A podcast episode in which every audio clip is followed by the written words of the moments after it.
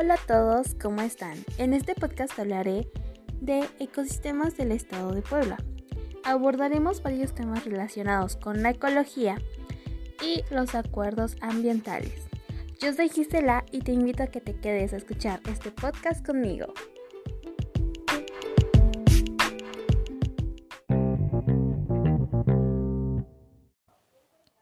Iniciaremos hablando de qué es la biodiversidad. La biodiversidad o diversidad biológica es la variedad de la vida. Este reciente concepto incluye varios niveles de la organización biológica. Abarca a la diversidad de especies, de plantas, animales, hongos y microorganismos que viven en un espacio determinado. La biodiversidad entra en el término de ecosistema debido a, como su nombre lo dice, abarca una gran biodiversidad. ¿Qué es un ecosistema? Es un conjunto formado por seres vivos, los factores físicos del medio donde viven y las relaciones, tanto bióticas como abióticas, que se establecen entre ellos. Está formado por el biótopo, que es el medio físico en el que se desarrollan los seres vivos, y por la biocenosis, que es la parte viva de un ecosistema. También abarca la variabilidad genética a los ecosistemas de los cuales forman parte estas especies y los paisajes o regiones en donde se ubican los ecosistemas.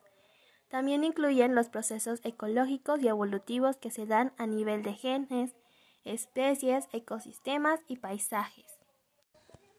Los seres humanos hemos aprovechado la variabilidad genética y domesticado por medio de la selección artificial a varias especies. Al hacerlo, hemos creado una multitud de razas de maíces, frijoles, calabazas, chiles, caballos, vacas, borregos y de muchas otras más especies. Las variedades de especies domésticas, los procesos empleados para crearlas y las tradiciones orales que las mantienen son parte de la biodiversidad cultural. En cada uno de los niveles, desde genes hasta paisaje o región, podemos reconocer tres atributos, composición, estructura y función. La composición es la identidad y variedad de los elementos. Incluye qué especies están presentes y cuántas hay. La estructura es la organización física o el patrón del sistema. Incluye abundancia relativa de las especies, abundancia relativa de los ecosistemas, grado de conectividad, etc. Y la función son los procesos ecológicos y evolutivos. Estos incluyen a la depredación, competencia, parasitismo, dispersión, polinización, simbiosis, ciclo de nutrientes, perturbaciones naturales, etc. Ecosistemas de Puebla. En Puebla se encuentran cuatro tipos de ecosistemas, los cuales son templado frío, tropical, árido, semiárido. Templado frío. Son zonas principalmente dominadas por bosques de coníferas y encinos, acompañadas de especies que habitan en zonas montañosas. La temperatura media anual fluctúa entre 15.25 grados y en altitudes entre 2.500 a 2.750 metros sobre el nivel del mar. Este ecosistema se ubica en las subprovincias Carso-Huasteco, Chiconyaco, lagos y volcanes de Anáhuac, sierras orientales y centrales de Oaxaca. Los tipos de vegetación presentes son pino, encino, oyamel, otras coníferas, plantaciones forestales, encino y bosque fragmentado. Ecosistema tropical, selva. Este ecosistema se encuentra en las subprovincias Carso-Huasteco, Chiconhuaco, lagos y volcanes de Anáhuac, sur de Puebla, cordillera costera del sur, sierras y valles guerrerenses, sierras orientales, sierras centrales de Oaxaca y Mixteca Alta. En el estado de Puebla se presentan los tipos de vegetación siguientes: selvas altas y medianas, bosque mesófilo, palmar, selvas bajas y selva fragmentada. Ecosistemas de zonas áridas. Este ecosistema se encuentra en las subprovincias, lagos y volcanes de Anáhuac, sur del Puebla, cordillera costera del sur, sierras y valles guerrerenses, sierras orientales y sierras centrales de Oaxaca. Los tipos de vegetación presentes son mezquital y huizachal, chaparral y matorral xerófilo.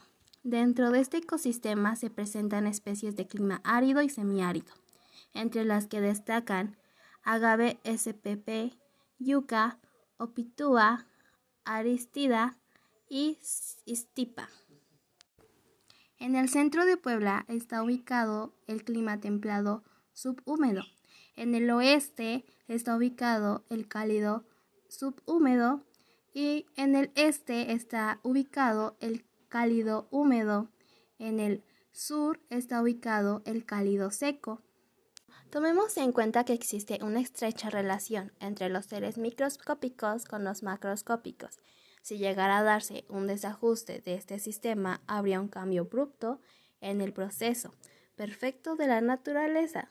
Por eso es necesario percibir que somos un todo y estamos inmersos en un sistema de desarrollo en vitalidad de cada ser vivo.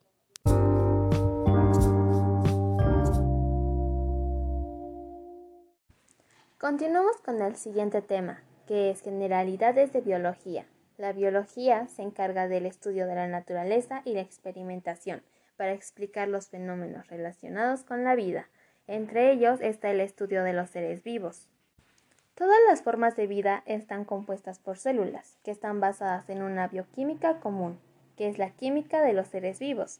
Los organismos perpetúan sus caracteres hereditarios mediante el material genético que está basado en el ácido nucleico ADN, que emplea un código genético universal, la vida descendiente de un antepasado común que ha seguido el proceso de la evolución.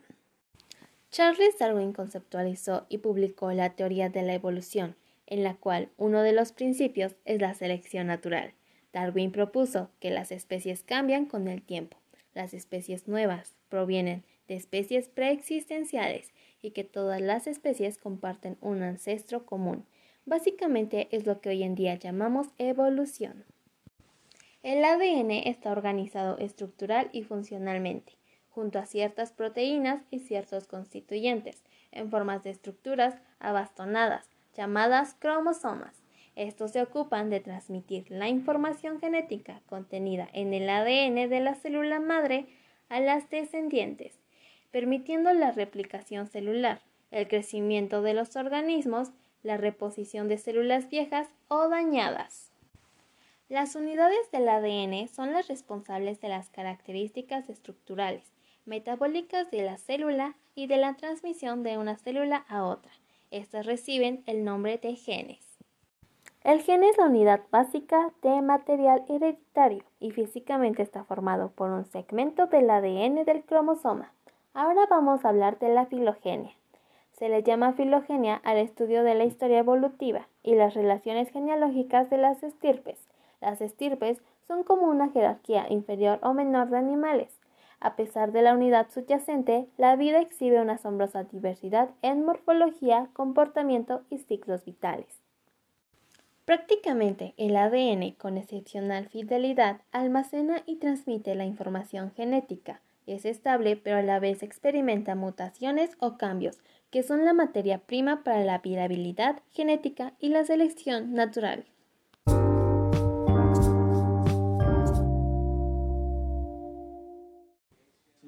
Continuemos con nuestro último tema, que son los acuerdos ambientales. Estos tres acuerdos son la Conferencia de Estocolmo, la Declaración del Río y Agenda 2030.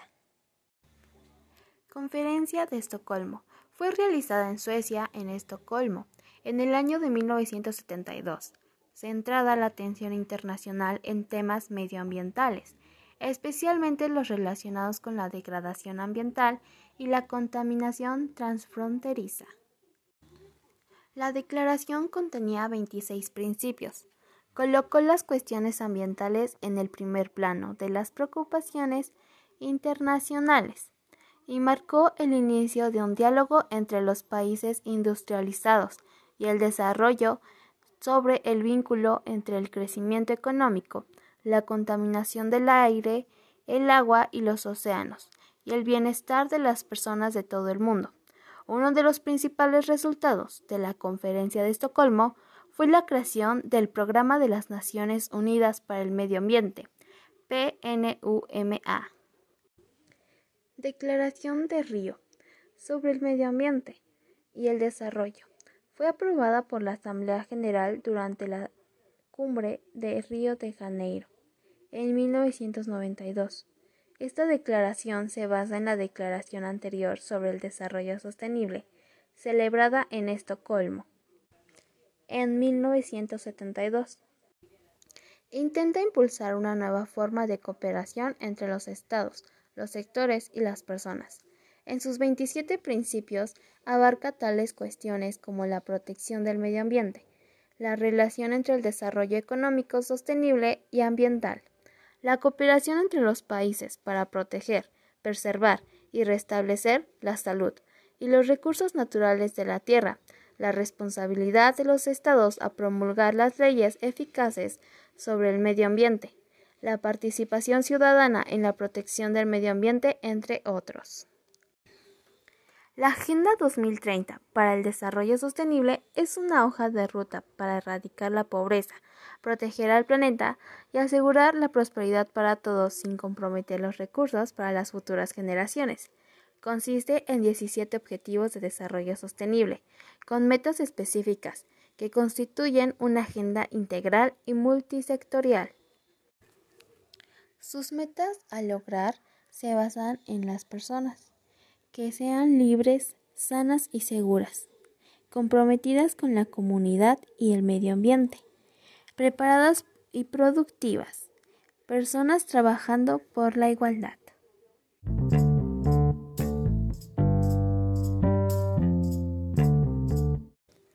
En conclusión de los tres temas que abordamos, afectamos mucho a la naturaleza y más que nada al planeta Tierra, ya que la mayoría de la gente no piensa antes de tirar la basura en cualquier tipo de lugares, ya sea calle, los océanos o en algunos bosques. En realidad hacemos un verdadero daño a la naturaleza, animales, incluso a uno mismo, ya que nosotros vivimos en el planeta Tierra y puede que en un futuro no muy lejano nosotros terminemos con el planeta Tierra y nuestra propia existencia, ya que contaminamos de manera muy grave. Así que tenemos que hacer conciencia de el gran daño que provocamos hacia nuestro planeta Tierra. Recuerden que una o dos personas hacen una gran diferencia, así que dejemos de contaminar, tirar basura, y salvemos nuestro planeta y nuestra propia existencia.